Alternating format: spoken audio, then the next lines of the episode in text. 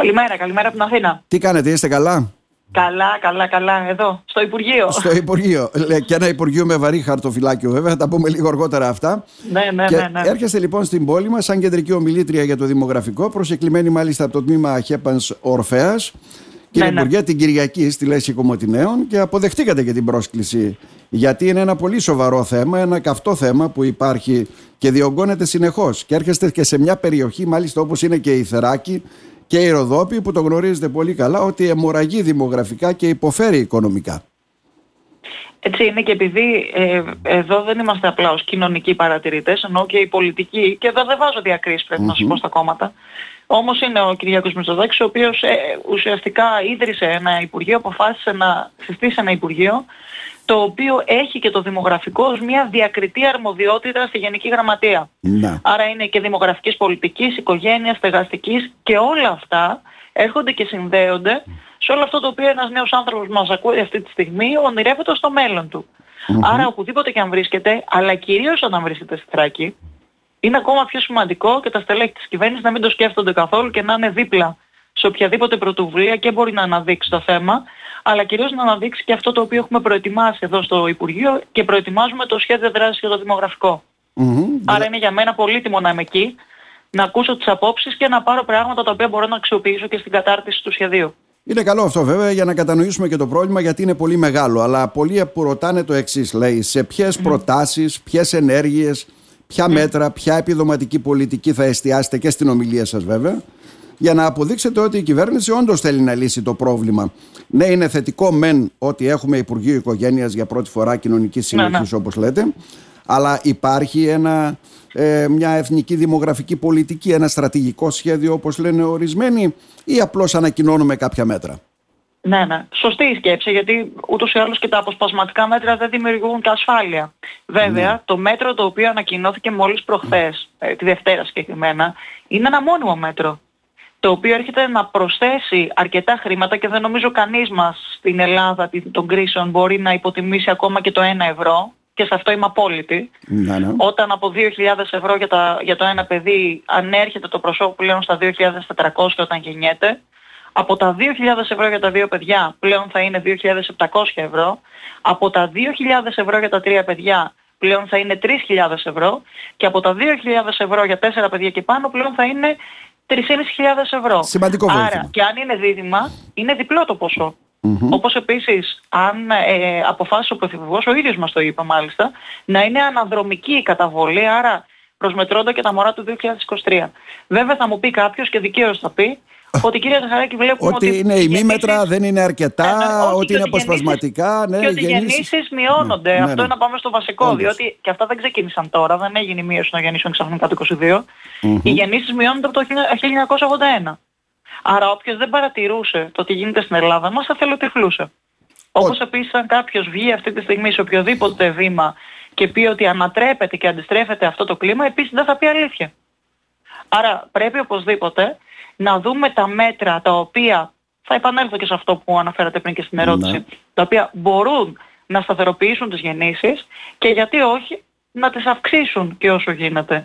Σε μια χώρα βέβαια που ξέρουμε ήδη πόσες γυναίκες είναι σε αναπαραγωγική ηλικία, είναι, συ- είναι συγκεκριμένες, έχουν γεννηθεί ήδη, όπως επίσης βλέπουμε ότι σε πάρα πολλές περιοχές, όπως δυστυχώς και η, και η Θράκη μας, όπως και το μέρη που καταγόμαι εγώ, από την Ευρυτανία, στα Άγραφα, η Ήπειρος. Νομίζω τα ίδια είναι προβλήματα περιοχές- αντιμετωπίζετε και εκεί, έτσι δεν είναι; ε, βέβαια, είναι πρωταγωνίστριες η, περι... Ναι. η Ήπειρος ή η Δυτική Μακεδονία στα Γραβενά. Τα Γραβενά είναι πρωταθλήτρια αυτή τη στιγμή πόλη στη μείωση των γεννήσεων. Αυτό λοιπόν το οποίο εγώ λέω είναι να, να, να, να μαζέψουμε λίγο όλα αυτά τα μέτρα τα οποία θα παρουσιάσουμε στον Πρωθυπουργό με το Ναι, ναι. σχέδιο δράσης, αλλά να μην υποτιμήσουμε και ό,τι γίνει μέχρι τώρα. Γιατί από το 19 μέχρι και σήμερα που μιλάμε, έχουν ήδη ε, δοθεί για την στήριξη οικογένειας 800 εκατομμύρια με συγκεκριμένα μέτρα τα οποία θα αναφέρω και όλα στην Κυριακή. Μμμ. Όπως επίσης και το 2024 θα δοθούν 440 εκατομμύρια για την οικογένεια και σε αυτά πρέπει να σας πω ότι δεν προσμετρώ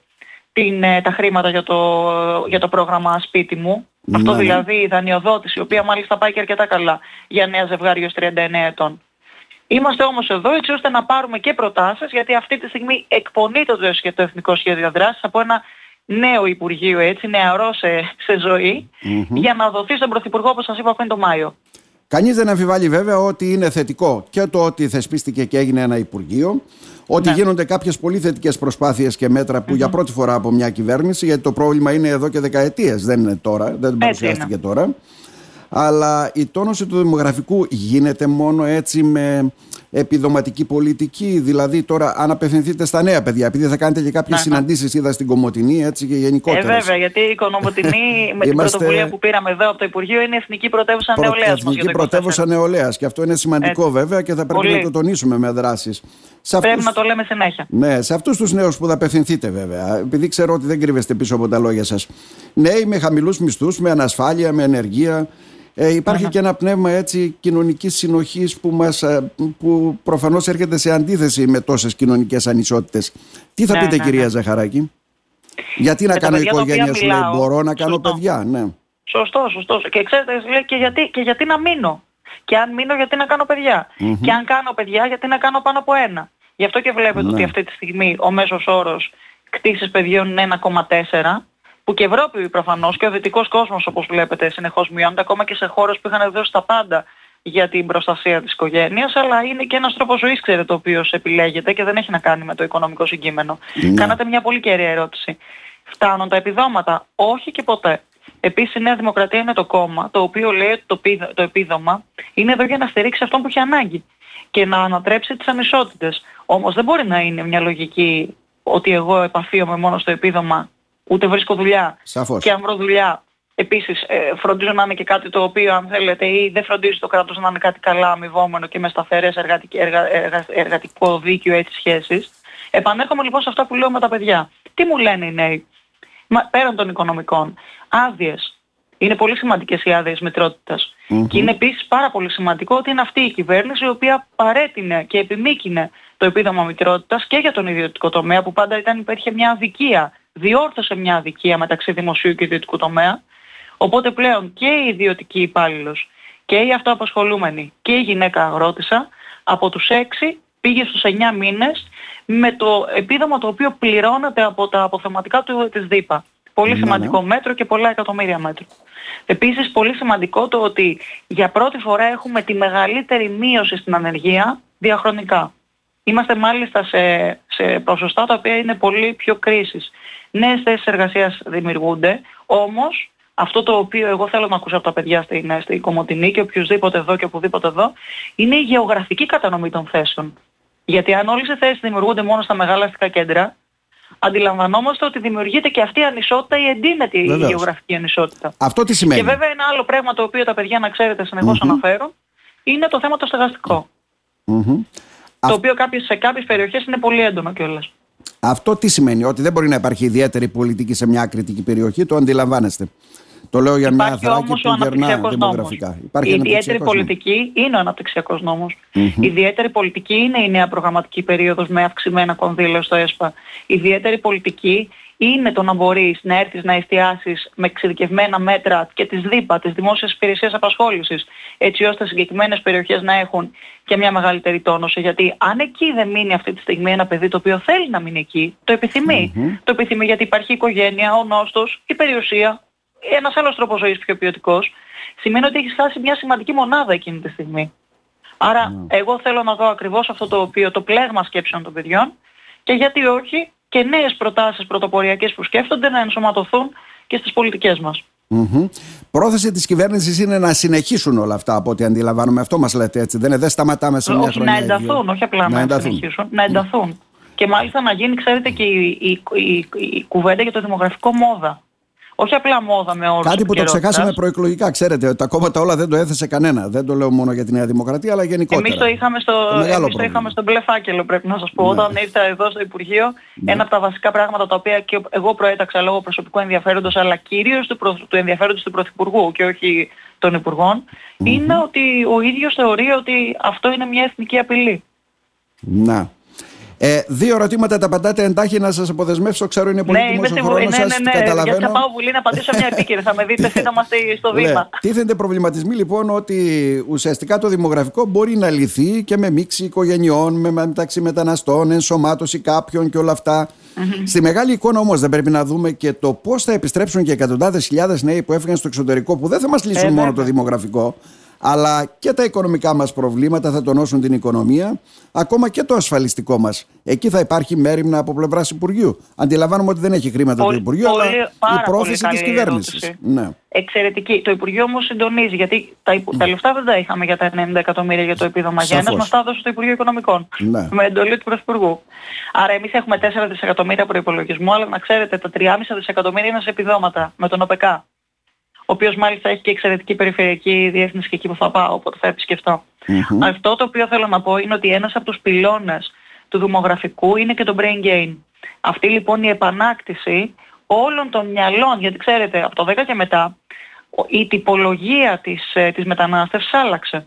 Παλιότερα είχαμε και τους ε, συγγενείς μας, τους φίλους μας, έφευγαν από τα φτωχά χωριά, πήγαιναν στην Αμερική, οι άνθρωποι επιζητούσαν μια άλλη, ένα άλλο μέλλον. Από το 10 και μετά καλά εκπαιδευμένα παιδιά που οι γονείς τους μάλιστα είχαν δώσει και εκατοντάδες χιλιάδες ευρώ. Και το κράτος. Για να, για να, και το κράτος, όλοι μαζί. Ναι, ναι. Για να πάνε στο σχολείο, να κάνουν τα μαθήματά τους, να μπουν στο πανεπιστήμιο, έφυγαν. Κάποιοι πρέπει να σας πω, όλα αυτά έχουν μετερρυθεί έτσι, 597.000 έφυγαν περίπου, ε, παραπάνω από μισό εκατομμύριο. Η, η εισρωή δείχνει μέχρι τώρα ότι περίπου 270.000 έχουν, έχουν γυρίσει ή αρχίζουν και επιστρέφουν και το κράτος έχει ήδη θεσμοθετήσει και το κομμάτι της, ε, της ελάφρυνης φορολογίας κατά 50% όταν μεταφέρει την έδρα στην Ελλάδα, αλλά και υπόλοιπα μέτρα τα οποία είναι κίνητρα. Εμείς θέλουμε να ψάξουμε κι άλλα και ήδη έχουμε ξεκινήσει ε, και συνομιλίες μαζί με ομάδες παιδιών από το εξωτερικό, οι οποίοι αποτελούν πολύ σημαντικά κομμάτια της ομογένειας. Μας βοηθάει πολύ το Υπουργείο Εξωτερικών σε αυτό, αλλά και η Γενική Γραμματεία Απόδημου Ελληνισμού. Έχουμε δηλαδή πάρα πολύ, έτσι, πάρα πολύ καλό υλικό έτσι ώστε να δούμε τι άλλο μπορούμε να προσθέσουμε. Βέβαια στις κουβέντες που έκανα και η ίδια στο Λονδίνο πρέπει να σου πω που έχει πολύ μεγάλη κοινότητα. Ναι, ναι. Πρώτα απ' όλα κάποιοι παιδιά έχουν αποφασίσει να μείνουν εκεί διότι έχουν κάνει εκεί την οικογένειά τους και τους είναι δύσκολο να μετακινηθούν. Και όσοι έρχονται θέλουν και μια άλλη λέξη, ξέρετε, η οποία είναι πολύ βασική, την αξιοκρατία. Mm-hmm. Δεν βάζουν μόνο το οικονομικό Είναι το πρώτο που μου λένε τα δύο παιδιά μου που είναι στο Λονδίνο. Έτσι είναι. Γιατί αν τα παιδιά, ακριβώς στο Λονδίνο μου λέγανε το ίδιο τα παιδιά, λέγανε ότι βλέπουν ότι η Ελλάδα μας ανάκτησε την επενδυτική βαθμίδα και είναι σημαντικό, όποιος ξέρει οικονομία καταλαβαίνει τι σημαίνει αυτό. Βλέπουν ότι η Ελλάδα μας είναι πρωταθλήτρια στις άμεσες επενδύσεις. Βλέπουν ότι έχουμε μια ανάπτυξη εκεί που η Ευρώπη αντιμετωπίζει τα περιστατικά της ύφεσης και καταλαβαίνουν ότι υπάρχει μια κυβέρνηση η οποία είναι οικονομικά φιλελεύθερη οπότε μπορεί να πράξει και αυτά που λέει στην οικονομία. Αλλά από την άλλη θέλουν όταν έρθουν να έχουν μια δίκαιη Άρα αυτό νομίζω το κομμάτι, περισσότερη δικαιοσύνη, διαφάνεια, αλλά και αξιοκρατία είναι και πάλι ένα κομμάτι το οποίο προσελκύει πάρα πολύ τα νέα παιδιά του εξωτερικού. Για το μεταναστευτικό δεν αφήνω την κουβέντα γιατί ξέρετε σε πολλές χώρες επέλεξαν η δημογραφική πολιτική τους να συνδεθεί άμεσα με το μεταναστευτικό. Πρώτα απ' όλα στην Ελλάδα οι ροές έχουν μειωθεί πάρα πολύ και πάρα πολλοί μετανάστες, οικονομικοί μετανάστες που είχαν έρθει ακόμα, ξέρετε, και στο πρώτο κύμα, κυρίως από την Αλβανία, κάποιοι έχουν αρχίσει και επιστρέφουν ή και φεύγουν από την Ελλάδα. Δεν είναι μεγάλο το κύμα, αλλά είναι υπαρκτό. Αυτό λοιπόν είναι ένα κομμάτι, ναι, που πρέπει να δεις τι γίνεται με την νόμιμη μετανάστευση και την ενσωμάτωση. Η εκπαίδευση παίζει πολύ μεγάλο ρόλο, αλλά θα μου επιτρέψετε να δώσω ιδιαίτερη σημασία στη γίνεται με τους συμπολίτες μας, πέραν δηλαδή τους συμμεδαπούς οι οποίοι θέλουν και αυτοί να. να νιώσουν ότι το κράτος είναι εδώ και το σκέφτεται μαζί προφανώς και με όλους τους ανθρώπους οι οποίοι πρέπει να είναι σε ένα νόμιμο πλαίσιο ενσωμάτωσης και, και ενταξη στην κοινωνία. Τελευταίο ερώτημα άφησα αυτό που συνήθως σας ρωτάνε πρώτο στα μεγάλα κανάλια. Δηλαδή, η συνήθιση ερώτηση που δέχεστε είναι αν τα ομόφυλα ζευγάρια με το νέο νόμο τώρα, με την υιοθεσία, να. μπορούν να συμβάλλουν κατελάχιστον έξω έστω στο ζήτημα του δημογραφικού. Ε, ποια είναι η εκτίμησή σας, ποια είναι η άποψή σας; Πρώτα απ' όλα δεν ε, έρχεται να, να δημιουργήσει ε, νέα μορφή οικογένειας στη λογική προσοχή ότι δεν υπάρχει ναι. παρένθετη μητρότητα, έχει απαγορευτεί. Στην Ελλάδα δεν υπάρχει γονέας Α και γονέας Β, οπότε αυτά εκ του νομοσχεδίου έχουν απαγορευτεί γιατί ο ίδιος ο Πρωθυπουργός έδωσε αυτή την κατεύθυνση. Mm-hmm. Στις οικογένειες όμως που ήδη υπάρχουν με παιδιά δεν είναι πολλές, είναι όμως υπαρκτό το ζήτημα, υπάρχει εξασφάλιση των δικαιωμάτων του παιδιού. Φανταστεί λοιπόν κάποιος ότι μπορεί αυτή τη στιγμή ένα ομόφυλο ζευγάρι να έχει ένα παιδί, το οποίο μπορεί να έχει έρθει από το εξωτερικό ή να είναι παιδί ενός εκ των δύο και δεν μπορεί ο δεύτερος όλος πάνω και δαιμόνας ούτε να το πάει στο νοσοκομείο, ούτε να το κληρονομήσει. Αν αυτό το παιδί έχει έρθει από το εξωτερικό δεν μπορεί να έχει και ηθαγένεια. Άρα ναι. δεν δημιουργούνται αυτή τη στιγμή συνθήκες προφανώς και δεν μπορεί να το συνδέσει κανείς με το δημογραφικό. Θα ήταν μια κουβέντα ούτως ή άλλως που δεν θα στηριζόταν πάνω στις διατάξεις του νομοσχεδίου. Όμως υπαρκτά ζητήματα έρχεται να τα επιλύσει στο κομμάτι του αστικού δικαίου. Καλή επιτυχία να ευχηθούμε στην εκδήλωση η οποία οργανώνεται από τους Αχιά Παροφέα στην Κομωτινή και εκεί θα δεχτείτε και ερωτήσεις; Δεν ξέρω πώς έχουν το, το setup της ναι. εκδήλωσης, αλλά ούτως ή άλλως εγώ πάντα και σε προσωπική κουβέντα μετά είμαι διαθέσιμη αν κάποιος έχει κάποια απορία ή οτιδήποτε θέλει να μάθει για το Υπουργείο μας, με μεγάλη χαρά να το μοιραστώ. Να σε ευχαριστήσουμε θερμά. Καλή σας μέρα. Να είστε καλά. Καλημέρα. Γεια.